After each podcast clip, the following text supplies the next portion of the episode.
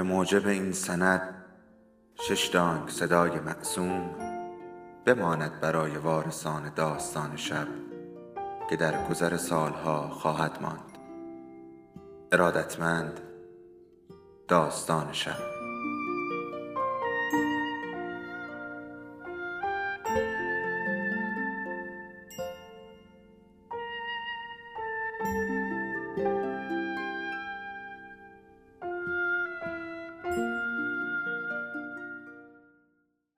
یکی بود یکی نبود.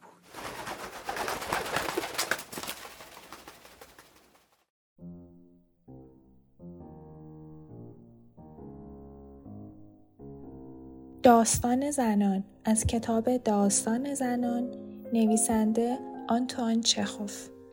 فئودور پتروویچ مدیر مدارس ملی ایالت ان که خیشتن را مردی منصف و بزرگوار میشمرد روزی در دفتر کارش معلمی به اسم ورمنسکی را به حضور پذیرفت و گفت نه آقای ورمنسکی استفا گریز ناپذیره با صدا که شما به هم زدید نمی‌تونید به کار تعلیم و تربیت ادامه بدید. اصلا چطور شد که صداتون را از دست دادید؟ معلم با صدایی که شبیه به فشفش بود جواب داد عرق کرده بودم آقا واقعا که حیف شد متاسفم آدمی چهارده سال خدمت می‌کنه و یهو این بد بیاری مردشوی این زندگی رو ببره که آدمیزاد رو مجبور می‌کنه به خاطر مشتی مسئله پیش پا افتاده روی سابقه خدمتش خط بطلان بکشه. حالا برنامهتون چیه؟ چه می‌خوایم بکنی؟ معلم خاموش ماند. مدیر پرسید ببینم شما متحلین؟ معلم فشفشخانان جواب داد. زن و دو فرزند. عالی جناب. دقیقه سکوت حک فرما شد. آقای مدیر از پشت میز کارش بلند شد و در حالی که توی اتاق راه می‌رفت و نشانهای تشویش در چهرهش نقش می‌خورد گفت اصلا عقلم قد نمیده با شما چه کنم. شغل معلمی رو ناچار کنار بذارید. تا سن بازنشستگی هم هنوز خیلی فاصله دارید. رها کردنتونم به امان خدا اصلا کار درستی نیست از لحاظ ما شما آدم خوبی هستید چهارده سال تمام خدمت کردین. بنابراین بر ماست که کمکتون کنیم. ولی چطور؟ مگه از دست من چی ساخته است؟ آخه تو وضعی که دارم چی می‌تونم بکنم؟ لحظه سکوت برقرار شد.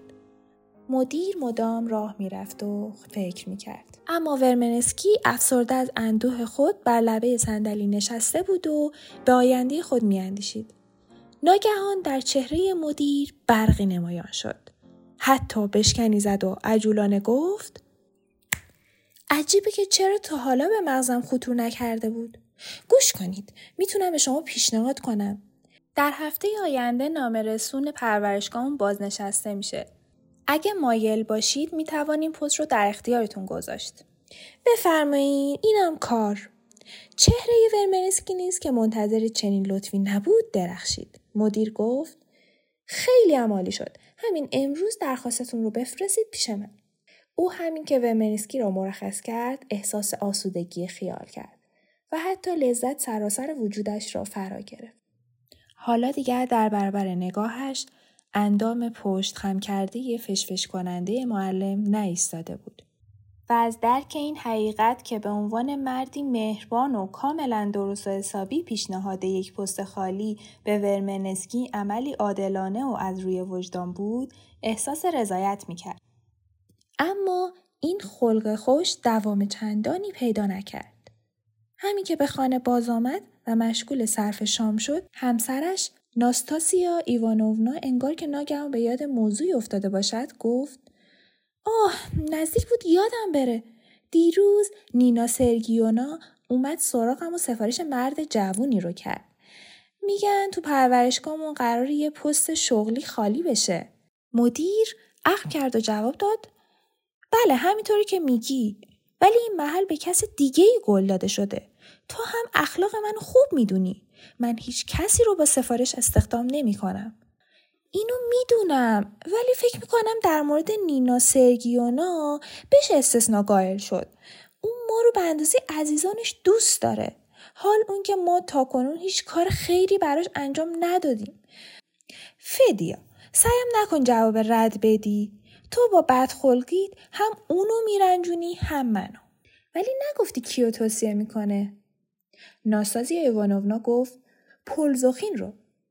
مرد گفت کدوم پلزوخین همون که تو شب سال نو تو انجمن نقش چاموسکی رو اجرا کرده بود منظورت همون جنتلمنه؟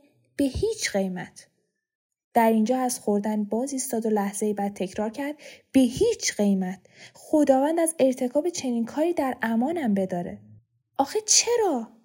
مرد گفت عزیزم چرا نمی‌خوای بفهمی که وقتی مرد جوانی نه مستقیما بلکه از طریق زنا عمل می‌کنه حتما آشغال و محمله چرا خودش نمیاد سراغ من آقای مدیر بعد از شام در اتاق کارش روی کاناپه کوتاهی دراز کشیده و گرم و مطالعه کردن روزنامه ها و نامه های رسیده شد. همسر آقای شهردار طی نامه نوشته بود فئودور پتروویچ عزیز یادم میآید یک روزی به من گفته بودید که من موجودی هستم قلب شناس و خبره شناخت مردم. اکنون وقت آن رسیده است که این سخن را عملا به محک بزنید. در ظرف چند روز آینده شخصی به اسم ک نون پلزوخین که جوان فوقالعاده خوبی میدانمش به حضورتان شرفیاب خواهد شد تا محل خالی نامرسان پرورشگاهمان را به ایشان تفویض کنید او جوانی است خوشایند شما با استخدام او متقاعد خواهید شد که غیره و غیره مدیر زیر لب گفت به هیچ وجه خدا نصیب نکنه از آن زمان روزی نمیگذشت که آقای مدیر توصیه نامه هایی در مورد پلزوخین دریافت نکند.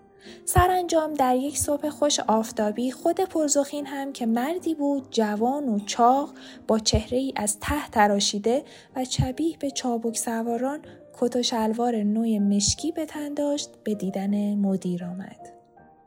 فئودور پتروویچ بعد از شنیدن درخواست او با لحن خشکی گفت من در زمینه مسائل اداری عادت دارم ارباب رجوع رو در محل کارم بپذیرم نه در خانم ببخشید آلی جناب ولی آشناهای مشترکمون توصیه کردن درست به همین گونه عمل کنم مدیر که نگاه نفرتبارش را به کفش های پنجه باری که او دوخته بود گفت هم، تا اونجایی که من اطلاع دارم پدرجانتان صاحب ملک و املاکه و شما آدم محتاجی محسوب نمیشید.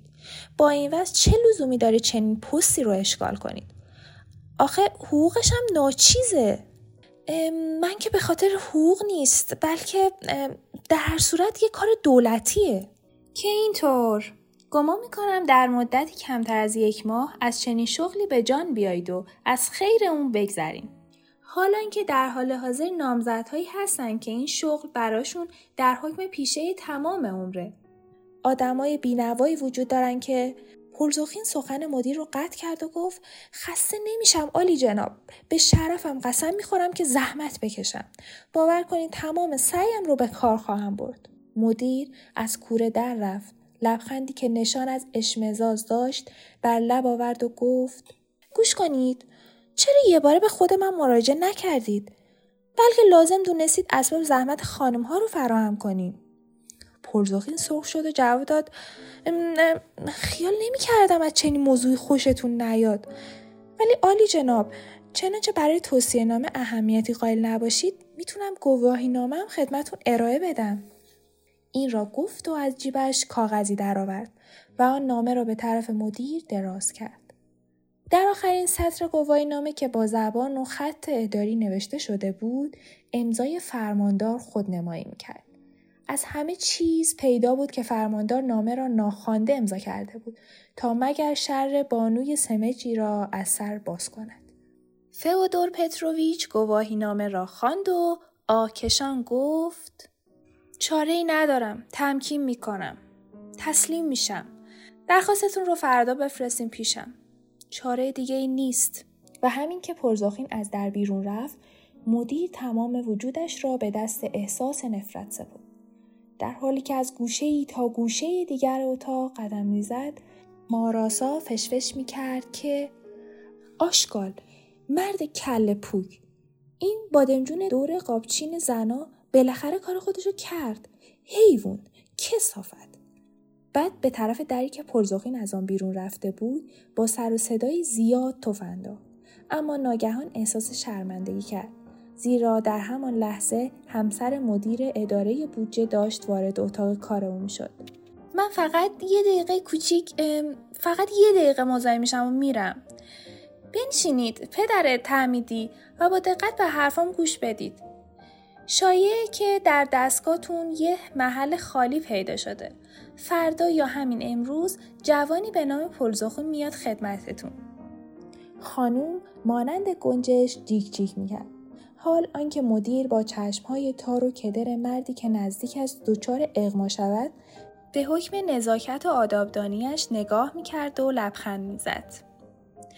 فردای آن روز وقتی ورمنسکی را به حضور میپذیرفت تا مدتی دراز قادر نمی‌شد تصمیم بگیرد حقیقت مطلب را به او بگوید. دو دل بود.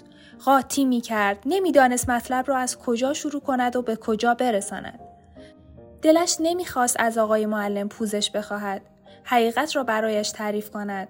اما زبانش مانند زبان مست ها نمیچرخید. گوشهایش میسوخت و ناگهان از اینکه ناچار می‌شد در محل کار و در برابر کارمندان خود چنین نقش زشتی را ایفا کند احساس رنجش کرد.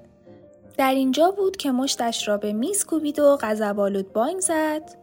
برایتان جای خالی ندارم. ندارم ندارم. راحتم بذارید. عذابم ندین. لطفا دست از سرم بردارین. این را گفت و از دفتر بیرون رفت.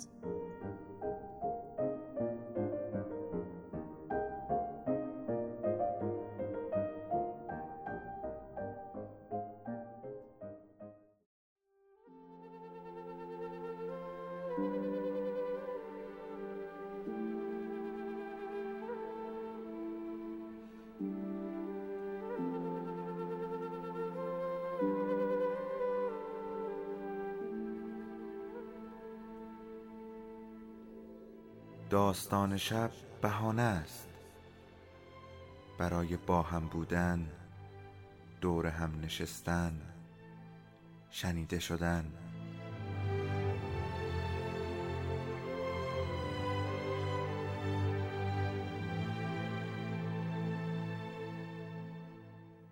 صدای افسانه ها رو میشنویم